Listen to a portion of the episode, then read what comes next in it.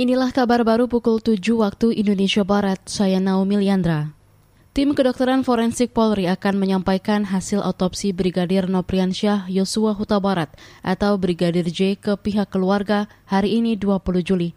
Juri bicara Mabes Polri Dedi Prasetyo mengatakan upaya ini merupakan bentuk keterbukaan penyidik dalam mengusut tewasnya Brigadir J.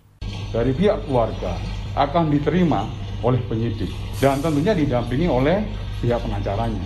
Nanti penyidik dalam hal ini akan menyampaikan kepada kedokteran forensik mengumumkan kepada atau menyampaikan kepada pihak keluarga dan pengacaranya tentang hasil otopsi yang sudah dilakukan. Ya, dari hasil otopsi yang dilakukan nanti ada gambaran dari pihak keluarga, pihak pengacara untuk apa? Untuk menghindari spekulasi-spekulasi yang berkembang saat ini.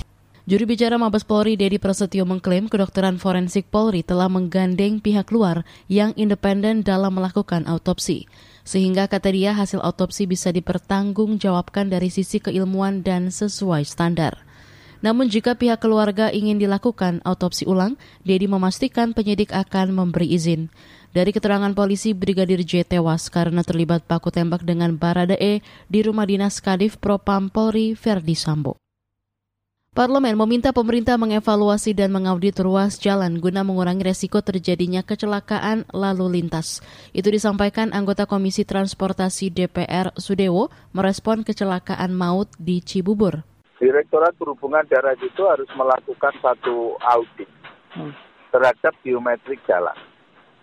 Jadi geometrik jalan yang tidak memenuhi kriteria, tetapi karena memang kondisi alam yang tidak memungkinkan untuk dilakukan perubahan desain secara sempurna, secara ideal, maka perlu diberi fasilitas keselamatan jalan yang memadai.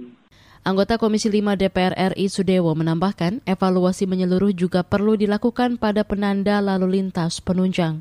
Dia juga mendorong adanya koordinasi yang baik antara pemerintah pusat dan daerah dalam memelihara keselamatan masyarakat di jalan raya.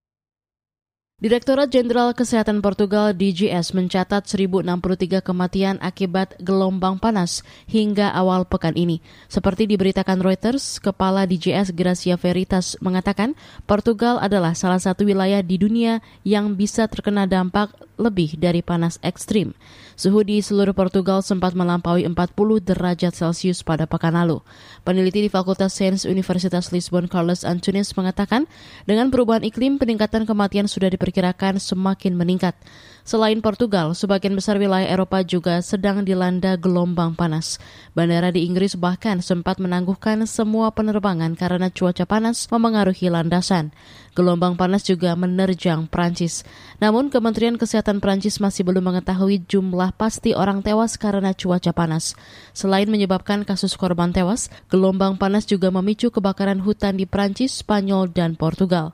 Ribuan hektar lahan hangus akibat kebakaran ini. Saudara, demikian kabar baru KBR. Saya Naomi Liandra undur diri.